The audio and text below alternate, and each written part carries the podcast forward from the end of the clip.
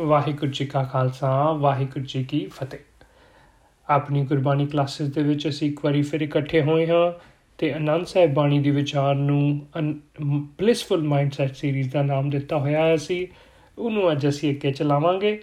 ਹੁਣ ਤੱਕ ਅਸੀਂ 15 ਪੌੜੀਆਂ ਤੱਕ ਦੇ ਵਿਚਾਰ ਕਰ ਰਹੇ ਹਾਂ। ਅੱਜ 16ਵੀਂ ਪੌੜੀ ਕਰਨੀ ਹੈ, ਪਰ ਉਹ ਕਰਨ ਤੋਂ ਪਹਿਲਾਂ ਆਪਾਂ ਹਮੇਸ਼ਾ ਕਨੈਕਸ਼ਨ ਜਿੱਦਾਂ ਜੋੜਦੇ ਹਾਂ ਹਰ ਵਾਰੀ, ਅੱਜ ਵੀ ਕਰਾਂਗੇ। ਸੋ ਆਨੰਦ ਦੇ ਰਸਤੇ ਦੇ ਉੱਤੇ ਚੱਲਦੇ ਚੱਲਦੇ ਸਟੈਪਸ ਨੇ ਨਾ ਜਰਨੀ ਹੈ ਇੱਕ ਜਿੰਦੇ ਤੇ ਆਪਾਂ ਚੱਲ ਰਹੇ ਹਾਂ।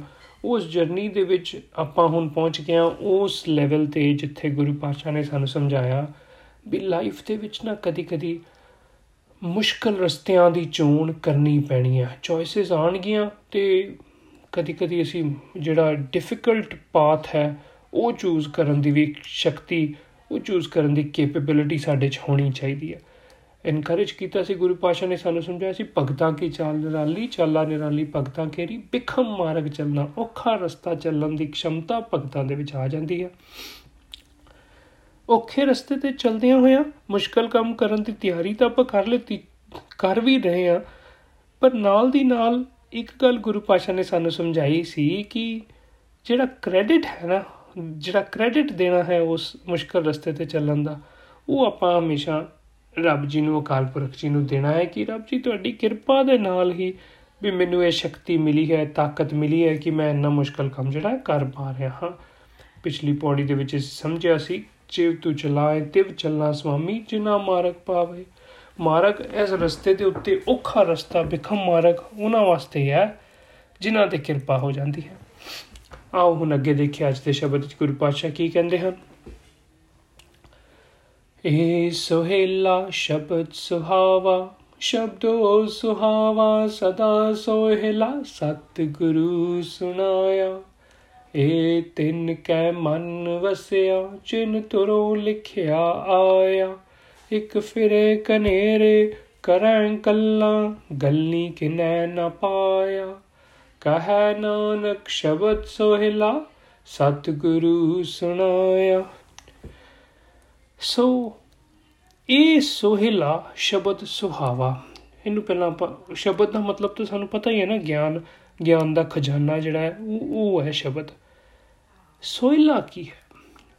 ਅੱਛਾ, ਹੁਣ ਗੁਰਬਾਣੀ ਦੇ ਵਿੱਚ ਗੁਰੂ ਗ੍ਰੰਥ ਸਾਹਿਬ ਜੀ ਦੇ ਵਿੱਚ ਇੱਕ ਬਾਣੀ ਵੀ ਆਂਦੀ ਹੈ, ਜਿਹਦਾ ਨਾਮ ਹੀ ਹੈ ਸੋਹਿਲਾ।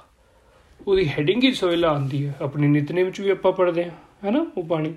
ਸੋ ਸੋਹਿਲਾ ਦਾ ਮੀਨਿੰਗ ਹੈ ਸੁਹਾਗ ਦਾ ਗੀਤ, ਵਿਆਹ ਦਾ, ਸ਼ਗਨਾ ਦਾ ਗੀਤ ਸੋ ਉਹ ਉਹ ਉਹ ਗੀਤ, ਉਹ ਗਾਣਾ ਜਿਹੜਾ ਵਿਆਹ ਦੇ ਟਾਈਮ ਤੇ ਪੜਿਆ ਜੇ।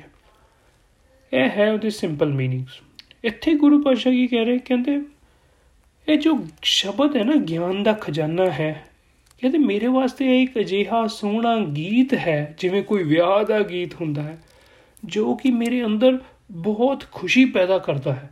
ਮੇਰੇ ਅੰਤਰਾਤਮੇ ਤੱਕ ਖੇੜਾ ਛਾ ਜਾਂਦਾ ਹੈ ਉਹਦੇ ਨਾਲ। ਸੁਹਾਵਾ ਮਤਲਬ ਹੈ ਖੁਸ਼ੀ, ਖੁਸ਼ ਖੁਸ਼ੀ ਪੈਦਾ ਕਰਨ ਵਾਲਾ ਇਮੋਸ਼ਨਸ ਜਿਹੜੇ ਨੇ ਖੁਸ਼ੀ ਵਾਲੇ ਪੈਦਾ ਕਰਦਾ।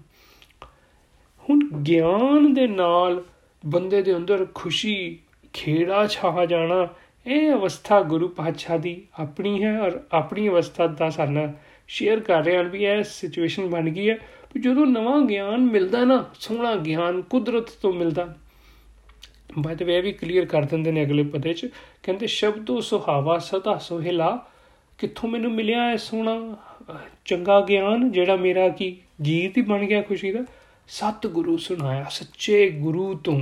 ਸੱਚੇ ਗੁਰੂ ਤੋਂ ਆਪਾਂ ਸਮਝਿਆ ਹੋਇਆ ਵੀ ਵੀ ਇਹ ਸਤਿਗੁਰੂ ਵਰਡ ਇਦਾਂ ਦਾ ਹੈ, ਜਿਹੜਾ ਗੁਰੂ ਨਾਨਕ ਦੇਵ ਜੀ, ਬਾਕੀ ਗੁਰੂ ਸਹਿਬਾਨਾਂ ਤੋਂ ਪਹਿਲਾਂ ਭਗਤਾਂ ਦੀ ਬਾਣੀ ਜੇ ਆਪਾਂ ਪੜ੍ਹੀਏ, ਉਹਦੇ ਚ ਵੀ ਆਂਦਾ ਹੈ ਦਾ ਜ਼ਿਕਰ। ਤੇ ਇਹਦਾ ਮਤਲਬ ਕਿ ਇਹ ਵਰਡ ਸ਼ੁਰੂ ਤੋਂ ਹੀ, ਪਹਿਲਾਂ ਤੋਂ ਹੀ ਚੱਲਦਾ ਆ ਰਿਹਾ ਸੀ। ਗੁਰੂ ਨਾਨਕ ਪਾਸ਼ਾ ਨੇ ਨਹੀਂ ਕੋਇਨ ਕੀਤਾ ਹੈ ਵਰਡ ਸਤਿਗੁਰੂ। ਸੋ ਇਹਦਾ ਮਤਲਬ ਕਿ ਸਤਿਗੁਰੂ ਜਿਹੜਾ ਹੈ, ਮਤਲਬ ਕਿ ਸੱਚਾ ਗੁਰੂ, ਸੱਚਾ ਗਿਆਨ, ਇਹ ਪਹਿਲਾਂ ਤੋਂ, ਹਮੇਸ਼ਾ ਤੋਂ, ਉਸ ਦੀਵੀ ਕਾਲ ਤੋਂ ਹੀ ਚੱਲਦਾ ਆ ਰਿਹਾ ਹੈ। ਔਰ ਉਸ ਦੀਵੀ ਕਾਲ ਤੋਂ ਚੱਲਣ ਵਾਲੀ ਕਿਹੜੀ ਚੀਜ਼ ਹੈ ਜਿੰਦੇ ਤੋਂ ਸਾਨੂੰ ਗਿਆਨ ਹਮੇਸ਼ਾ ਜਿਹੜਾ ਸੱਚਾ ਮਿਲਦਾ ਉਹ ਹੈ ਕੁਦਰਤ, ਉਹ ਹੈ ਨੇਚਰ ਜੋ ਕਿ ਸਾਰਿਆਂ ਨੂੰ ਇੱਕ ਸਮਾਨ ਨੌਲੇਜ ਪ੍ਰਦਾਨ ਕਰਦੀ ਹੈ ਔਰ ਹਰ ਟਾਈਮ ਕਰ ਰਹੇ ਆ। ਸੋ ਇੱਥੇ ਗੁਰੂ ਪਾਸ਼ਾ ਕਹਿੰਦੇ ਵੀ ਇਹ ਜਿਹੜਾ ਗਿਆਨ ਦਾ ਖਜ਼ਾਨਾ ਹੈ ਨਾ ਮੈਨੂੰ ਸਤਿਗੁਰੂ ਪਾਸੋਂ ਮਿਲਿਆ ਹੈ ਤੇ ਉਹ ਮੇਰੇ ਵਾਸਤੇ ਹੁਣ ਇਹ ਮਨ ਦੇ ਵਿੱਚ ਐਕਸਾਈਟਮੈਂਟ ਪੈਦਾ ਕਰ ਦਿੰਦਾ ਹੈ, ਖੁਸ਼ੀ ਖੇੜਾ ਛਾ ਜਾਂਦਾ ਜਦੋਂ ਮੈਨੂੰ ਨਵਾਂ ਗਿਆਨ ਮਿਲਦਾ। ਫਿਰ ਅੱਗੇ ਕਹਿੰਦੇ, ਇਹ ਤਿੰਨ ਕੈ ਮਨ ਵਸਿਆ, ਜਿਨ ਤੁਰੋਂ ਲਿਖਿਆ ਆਇਆ। ਕਹਿੰਦੇ ਇਹ ਸੋਹਣਾ ਗੀਤ, ਇਹ ਉਹਨਾਂ ਦੇ ਅੰਦਰ ਵਸਦਾ ਹੈ। ਸੋਹਣਾ ਗੀਤ ਅੰਦਰ ਵਸਦਾ ਮਤਲਬ ਕਿ ਇਸ ਗੀਤ ਦਾ ਜੋ ਰਸ ਹੈ, ਇਹਦੀ ਜੋ ਖੁਸ਼ੀ ਹੈ, ਇਹਦਾ ਜੋ ਸੁੱਖ ਹੈ, ਇਹਦੇ ਚੋਂ ਮਿਲਦਾ, ਇਹ ਉਹਨਾਂ ਨੂੰ ਪ੍ਰਾਪਤ ਹੁੰਦਾ ਹੈ ਜਿਹਨੂੰ ਤੁਰੋਂ ਲਿਖਿਆ ਆਇਆ। ਜਿਨ੍ਹਾਂ ਨੇ ਪਹਿਲਾਂ ਤੋਂ ਹੀ ਮਿਹਨਤ ਕੀਤੀ ਤੁਰੋਂ ਹੀ। ਤੁਰੋਂ ਦਾ ਮਤਲਬ ਇਹ ਨਹੀਂ ਹੁੰਦਾ ਕਿ ਪਿਛਲੇ ਜਨਮ ਦੀ ਗੱਲ ਹੋ ਰਹੀ ਹੈ ਜਾਂ ਸਾਡੇ ਜਨਮ ਤੋਂ, ਕਹਿਣ ਦਾ ਮਤਲਬ ਕਿ ਹੁਣ ਤੋਂ ਪਹਿਲਾਂ ਪਾਸਟ ਟੈਂਸ ਦੇ ਵਿੱਚ। ਸੋ ਕਰੰਟ ਮੂਮੈਂਟ ਤੋਂ ਪਹਿਲਾਂ ਦਾ ਜਿਹੜਾ ਟਾਈਮ ਹੈ ਉਹਦੇ ਵਿੱਚ ਜਿੰਨੇ ਲਿਖਿਆ ਆਇਆ, ਮਤਲਬ ਜਿੰਨੇ ਮਿਹਨਤ ਕੀਤੀ, ਜਿੰਨੇ ਆਪਣੇ ਕਰਮ ਇਹੋ ਜਿਹੇ ਕੀਤੇ, ਜਿੰਨੇ ਕਿਸੇ ਕੰਮ ਦੇ ਵਿੱਚ, ਦੇਖੋ ਕੰਮ ਦੇ ਵਿੱਚ ਸਾਡਾ, ਉਹਦੇ ਵਿੱਚ ਹੀ ਇੰਟਰਸਟ ਪੈਦਾ ਹੁੰਦਾ ਜਿਹੜਾ ਅਸੀਂ ਪਹਿਲਾਂ ਕਿਸੇ ਟਾਈਮ ਤੇ ਜਿਹਦੀ ਮਿਹਨਤ ਕੀਤੀ ਹੋਏ। ਮੈਂ ਐਗਜ਼ਾਮਪਲ ਦਿੰਨਾ ਹੁੰਨਾ ਕਿ ਜੇ ਕਿਸੇ ਬੱਚਿਆਂ ਨੂੰ ਛੋਟੇ ਹੁੰਦੇ ਆ ਜਦੋਂ ਸਕੂਲ ਦੇ ਵਿੱਚ ਨੇ ਉਸ ਸਟੇਜ ਦੇ ਉੱਤੇ ਜਿਹੜੀ ਵੀ ਸਪੋਰਟ ਜਿਹੜੀ ਵੀ ਸਕਿੱਲ ਸਿਖਾ ਦਿੱਤੀ, ਜੇ ਮੰਨ ਲਓ ਕਿਸੇ ਨੂੰ 뮤직 ਸਿਖਾਤਾ ਕਿਸੇ ਨੂੰ ਕੋਈ ਕੋਈ ਸਪੋਰਟ ਸਿਖਾਤੀ ਕ੍ਰਿਕਟ ਦੀ ਕੋਚਿੰਗ ਦਿੱਤੀ, ਤੇ ਉਹਨਾਂ ਦੇ ਅੰਦਰ ਉਹ ਕ੍ਰਿਕਟ ਦਾ ਇੰਟਰਸਟ ਉਹ 뮤직 ਦਾ ਇੰਟਰਸਟ ਫਿਰ ਸਾਰਾ ਜੀਵਨ, ਸਾਰੀ ਜ਼ਿੰਦਗੀ ਰਹਿੰਦਾ ਹੈ। ਉਹ ਜਦੋਂ ਜਦੋਂ ਵੀ ਫਿਰ ਜ਼ਿੰਦਗੀ ਦੇ ਵਿੱਚ ਉਹਨਾਂ ਨੂੰ ਮੌਕਾ ਲੱਗਦਾ ਹੈ, ਕਿਉਂਕਿ ਉਹ ਚੀਜ਼ ਸਿੱਖੀ ਹੋਈ ਹੈ, ਛੋਟੇ ਹੁੰਦਿਆਂ ਤੋਂ ਮਿਹਨਤ ਕੀਤੀ ਹੋਈ ਹੈ, ਇਹ ਉਹ ਇੰਟਰਸਟ ਸਾਰੀ ਜ਼ਿੰਦਗੀ ਰਹਿੰਦਾ ਇਦਾਂ ਹੀ ਗੁਰੂ ਪਾਸ਼ਾ ਕਹਿੰਦੇ ਵੀ ਇਹ ਸੋਹਿਲਾ, ਇਹ ਗਿਆਨ ਇਹ ਗਿਆਨ ਦਾ ਖਜ਼ਾਨਾ ਖੁਸ਼ੀ ਉਹਨਾਂ ਨੂੰ ਦੇਗਾ ਇਹਦੇ ਚੋਂ ਰਸ ਉਹ ਲੈਣਗੇ ਇਹ ਇਹ 뮤직 ਉਹਨਾਂ ਦਾ ਬਣੇਗਾ ਜਿਨ੍ਹਾਂ ਨੇ ਸ਼ੁਰੂ ਤੋਂ ਇਹਦੇ ਵਿੱਚ ਆਪਣਾ ਧਿਆਨ ਲਗਾਇਆ, ਇਹਦੇ ਵੱਲ ਆਪਣੀ ਮਿਹਨਤ ਕੀਤੀ। ਸੋ ਇਹ ਗੱਲ ਨੂੰ ਸਮਝਣਾ ਬੜਾ ਜ਼ਰੂਰੀ ਹੈ।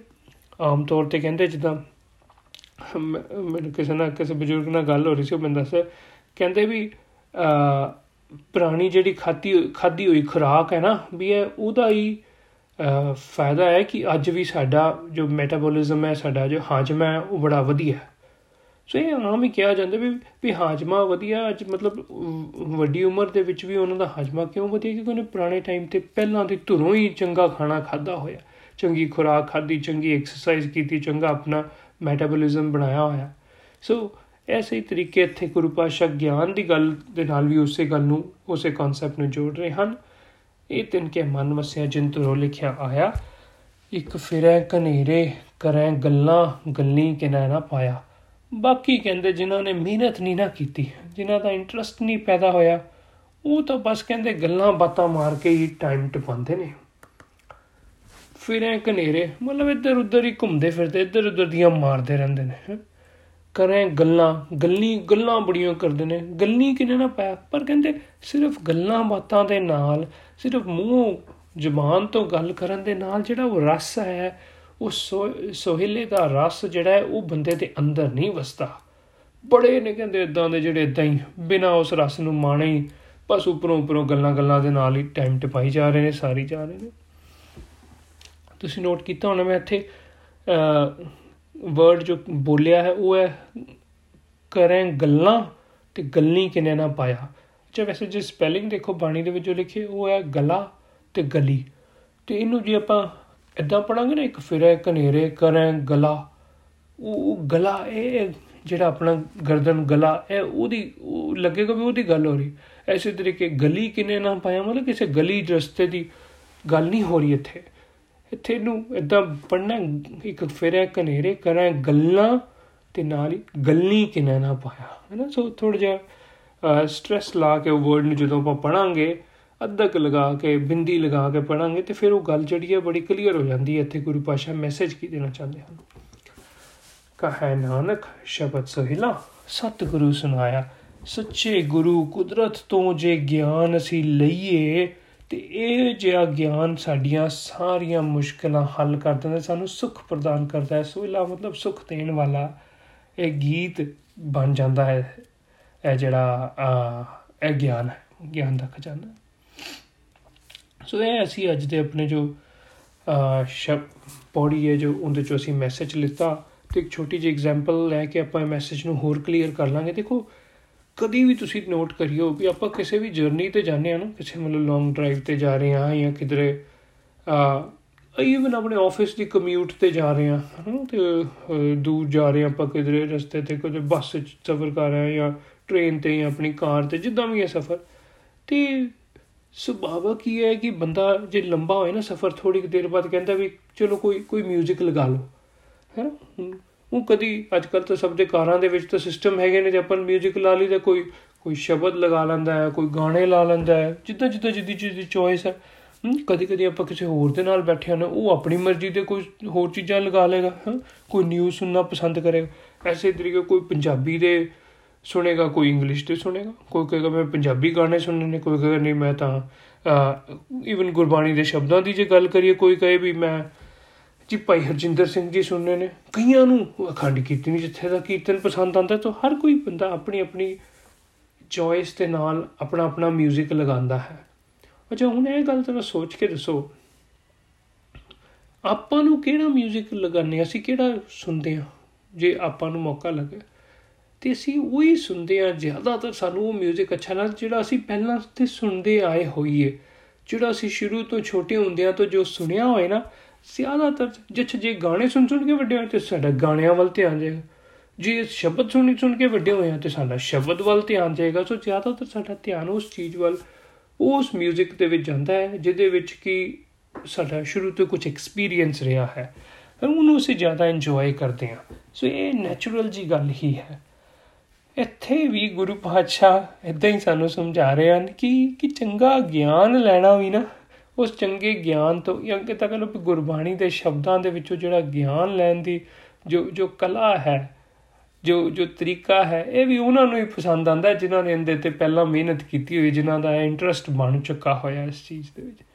ਤੇ ਜੇ ਇੰਟਰਸਟ ਨਹੀਂ ਬਣਿਆ, ਤੇ ਫਿਰ ਇੱਕ ਫਿਰ ਇੱਕ ਨੇਰੇ ਕਰੇ ਗੱਲਾਂ, ਫਿਰ ਆਪਾਂ ਉਪਰੋਂ ਉਪਰੋਂ ਬਾਹਰੋਂ ਬਾਹਰੋਂ ਤਾਂ ਕਹਿ ਸਕਦੇ ਆ ਵੀ ਹਾਂ, ਬੜਾ ਇੰਜੋਏ ਕਰ ਰਿਹਾ ਵਾਲਾ 뮤직 ਪਰ ਨਹੀਂ, ਉਹ ਉਸ ਚੀਜ਼ ਨੂੰ ਬੰਦਾ ਉਹਨਾਂ ਇੰਜੋਏ ਨਹੀਂ ਕਰਦਾ ਜਿਸ ਚੀਜ਼ ਦੇ ਵਿੱਚ ਆਪਣਾ ਇੰਟਰਸਟ ਹੋਏ। ਜਿਹਦੇ ਚ ਇੰਟਰਸਟ ਹੋਏ, ਕਦੀ ਉਦੋਂ ਦਾ ਸ਼ਬਦ ਲੱਗ ਜੇ ਨਾ ਕਾਰ ਦੇ ਵਿੱਚ, ਜਾਂ ਉਦਾਂ ਦਾ ਫੇਰ ਬੰਦਾ ਉਹਨੂੰ ਖੂਬ ਇੰਜੋਏ ਕਰਦਾ। ਫਿਰ ਉਹਦੇ ਚੋਂ ਬੰਦਾ ਸਿੱਖਦਾ ਵੀ ਹੈ ਕਈ ਕੁਝ ਫਿਰ ਉਹ ਖੁਸ਼ੀ ਵੀ ਅੰਦਰ ਪੈਦਾ ਕਰਦਾ। ਸੋ ਇਹ ਇਸ ਚੀਜ਼ ਨੂੰ ਅਸੀਂ ਸਮਝਣਾ ਹੈ। ਹੁਣ ਇੱਥੇ ਹੀ ਸਮਾਪਤੀ ਹੈ ਜੀ ਅੱਜ ਦੀ ਪੌੜੀ ਦੀ। ਫਿਰ ਆਪਾਂ ਹੁਣ ਨੈਕਸਟ ਦੇਖਾਂਗੇ ਕਿ ਇਹ ਜਰਨੀ ਸਾਡੀ ਇਹ ਸਫ਼ਰ ਸਾਡਾ, ਗੁਰੂ ਪਾਤਸ਼ਾਹ ਅੱਗੇ ਕਿਵੇਂ ਚਲਾਉਂਦੇ ਹਨ। ਵਾਹਿਗੁਰੂ ਜੀ ਕਾ ਖਾਲਸਾ, ਵਾਹਿਗੁਰੂ ਜੀ ਕੀ ਫਤਿਹ।